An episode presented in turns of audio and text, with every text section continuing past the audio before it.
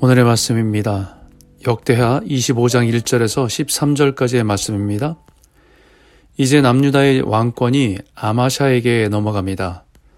그의 아버지 요아스의 행적을 지켜보았던 그는 하나님 앞에서 정직하게 행하기를 원했습니다. 그런데 2절에 아마샤가 여호와께서 보시기에 정직하게 행하기는 하였으나 온전한 마음으로 행하지 아니하였더라라고 말하듯이 하나님 보시기에는 정직히 행하긴 했으나 온전한 마음으로 행한 것은 아니었다라는 뜻입니다. 이 말을 곰곰이 생각해 봅니다. 하나님 보시기에 정직하게 행하였지만 온전한 마음으로 행한 것은 아니었다. 하나님께서는 하나님 백성에게 원하시는 것이 마음을 다하고 목숨을 다하고 뜻을 다하여 하나님을 사랑하는 것입니다. 그것이 온전한 마음으로 행하는 것입니다. 여기 재미있는 것은 온전한 마음으로 행하지 않았다라고 할 때에 온전하다는 말은 샬람이란 단어입니다. 이 단어는 우리가 잘 알고 있는 샬롬이라고 하는 단어에서 나온 것입니다. 샬롬이라고 하는 것은 평화, 평강, 화평이란 단어인데 이것은 전쟁이 끝난 그런 환경적인 상황적인 평화가 아니라 관계 속에서 누리는 평화입니다. 그래서 하나님께서 우리에게 주시기 원하는 샬롬은 평화, 그 평화는 전쟁 속에서도 누리는 하나님의 관계 속에서 누리는 평화이죠. 고통과 질병 속에서도 누리게 하실 수 있는 평화입니다.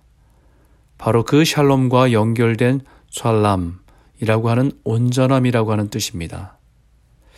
다시 말하면 아마샤가 아마샤가 여호와 하나님이 보실 때는 정직히 행하려고 하였지만 그것은 온전한 마음이 아닌 즉 하나님과의 친밀한 관계 안에서 누리는 그 마음에서 행한 것은 아니었다란 뜻이지요.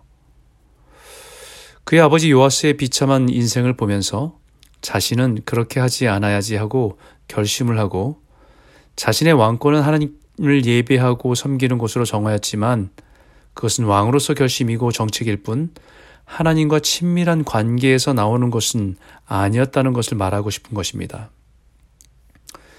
다윗과 비교를 하면 다윗은 하나님과의 친밀한 관계에서 나오는 마음, 하나님을 사랑하는 그 마음에서 나오는 뜻을 가지고 왕권을 행사한 것이었습니다.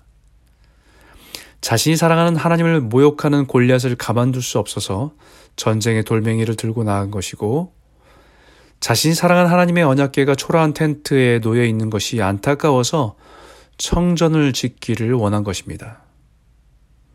하나님을 향한 마음에서 나오는 뜻이었고 그 뜻을 행하기에 목숨을 다해 살아가는 것이 하나님 보시기에 온전함입니다.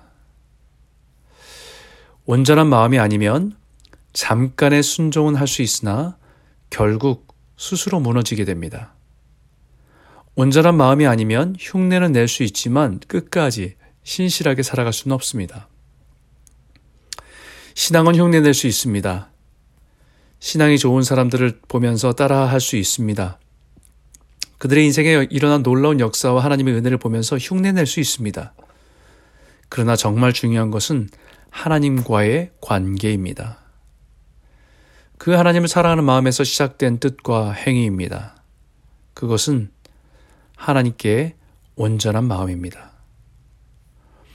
흉내 내는 것으로 사람들에게는 신앙적으로 보일 수 있고 하나님을 섬기는 왕으로 인정받을 수는 있습니다. 하지만 하나님은 아십니다. 하나님 보시기에 정직하게 행하기는 했지만 온전한 마음으로 행한 것은 아니라는 것을 아십니다. 그래서 신앙은 의지의 문제가 아니라 관계의 문제입니다. 신앙은 행위의 문제가 아니라 관계 속에서 신뢰와 믿음의 문제입니다. 마음이 없는데 의지로 결정해서 억지로 한 일은 처음에는 괜찮은데 나중에는 꼭 탈이 납니다. 문제가 발생합니다. 그러나 사랑의 관계 속에서 시작된 일은 오래 갑니다. 그 일을 통해서 더 깊은 사랑으로 나아가기 때문입니다. 사랑 성도 여러분, 하나님을 사랑하는 마음으로 모든 일에 온전함으로 행하는 저와 여러분 모두가 되시기를 주의 이름으로 축원합니다.